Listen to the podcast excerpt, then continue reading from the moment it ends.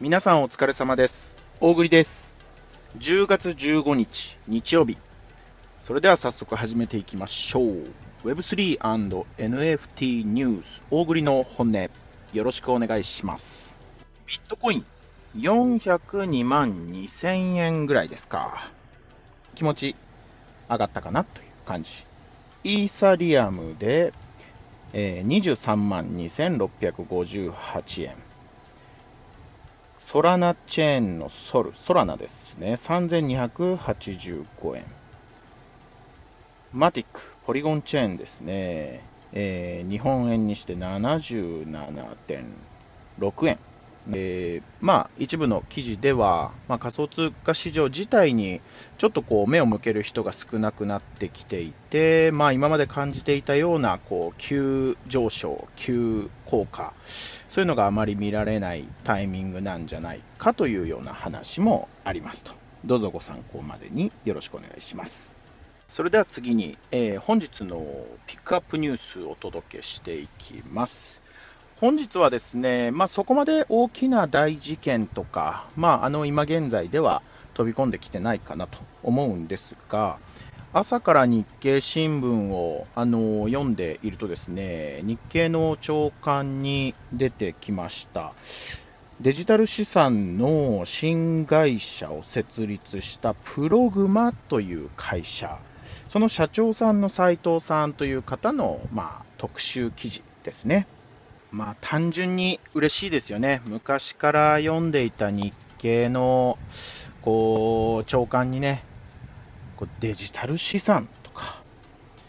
まあ、仮想通貨とかね、暗号資産っていうワードがこう普通に出てくるようになって、まあ、非常にこう嬉しく思っております。えーこのプログマという会社は、まあ、ローマ字表記で PROGMAT という会社なんですけれども、基本的にはですね、ブロックチェーン技術でデジタル資産を発行管理する会社、プログマですね。今後、あのーまあ、注目されてくる会社かなと思いますので、一つチェックしておいてください。合わせて、押さえておきたいのが、まあ、あのー今月の12日、数日前に、えー報道されてましたが、GMO 青空ネット銀行がですね、来年、24年7月、7月ですね、来年の7月になんとついにデジタル円、デジタルジャパン円ですね、DCJPY が発行されるということでございます。これはですね、皆さん必ず押さえておいてください。必ず話題に今後上がってくる内容でございます。あのーまあそんな深くは、まあ深く捉えていただきたい部分もあるんですけど、まあそんなまあ、あの、深く認識する必要はないんですが、まあなんとなくね、こうステーブルコインでしょっていう、日本がこう、日本円で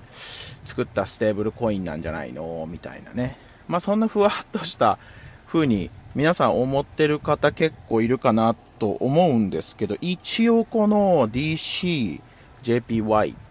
ていうのはステーブルコインには位置づけされていなくてですね、まあ、どちらかというと個人的にはもっとね、こう信頼のおける銀行型と言われるね、こう仮想通貨でございます。銀行が発行する。なので発行体っていうのは銀行なんですね。まあ結構こうね、日本人はもう特にこう銀行をめちゃくちゃ信頼しているので、まあ、あのどこまでね、信頼していいのかあれですけれども、一応銀行が発行体と、それもこの日本のね、銀行様が発行する、えー仮想通貨 DCJPY。ちょっとね、このあたり深掘りするともう本当1時間ぐらい喋っちゃいそうだから、あの気になる方はぜひえー、ご自身で一度調べてみてください。次ですね。次はですね、まあこれも明るいニュースなんじゃないでしょうか。えー、インドネシアで総通貨取引ユーザーが1000万人以上にというね。まあもう本当にどんどんどんどんまあ、今ね、ちょうどその1000万人っていうラインをこう超えたからこう取り上げられてると思うんですけど、もうここからね、1000万人が触るようになったらよ、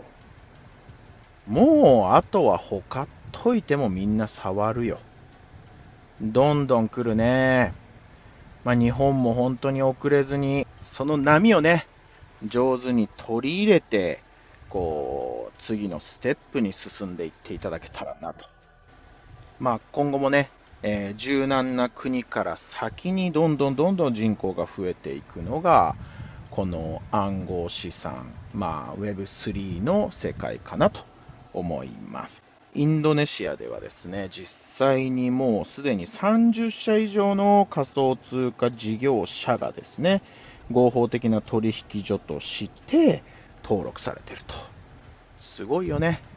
もう日本もどんどんどんどん発展していってくれることを願います。次ですね、まあ、次と言いつつですね、まあ、あのー、ニュースっぽい感じでこうお伝えできるのは、こんなところかなと思うんですが、まあ、大栗が個人的にこう気になっている、えー、気になった、まあ、トピックとしてはですね、えー、昨日の夜、12時回ったぐらい、だからちょうどこの15日にね、入ったぐらいの時、事件起きましたよね。これでピンとくる人いるかな？結構、一瞬でドキッとしたんですけど、MetaMask がね、 App Store から削除されるっていうね、僕らからしたら大事件だよね。衝撃、激震、本当に。でまあ、そこでね、やっぱりあの、あま、これ良くないなって思ったこと、結構ね、本当にその、ただ単純に App Store から削除されて消えたっていうだけで、まあ、あの、ちらほらこうインフルエンサーの方々が、いやついにメタマスク、こう、アップルから拒否されたんじゃないか、みたいな。もう終わりじゃねえか、俺たち、みたいなね、かなりマイナスな発言を、まあ、その瞬間にこうバーっとね、されてる方とかがいて、まあまあ、あのー、書き方ね、やっぱりあのー、気をつけていかないと、そういうのをこうパッと見ただけで、え、メタマスク終わったの？でね、もうそこで、こう、情報がね、止まってしまって、後からね、いろいろ調べていけばわかるんですけど、そこで情報が、こう、もし万が一ね、その人を見た方、止まってしまってね、もう Web3 終わったわ、さよならってなったらもう悲しいよね。まあ、あまりね、こう、皆さんその焦らずね、何かこうビッグニュース、信じられないニュースが飛び込んできた時も冷静にね、こう、調べていただければと思います。まあ、今回のメタマスク消えたっていうのは、まあ、今現在はね、もうあの上がってます。実際2時間ぐらいだったんじゃないかな。2、3時間ぐらいで、まあ、復旧というか、また上がったんですが、メタマスク側からまだ正式ななんか原因とかはおそらく発表されてないかなと思うんですけど、まあ、かなりびっくりした事件でございました。えー、今回も少し長くなってしまいましたが、えー、大栗の本音、明日もよろしくお願いいたします。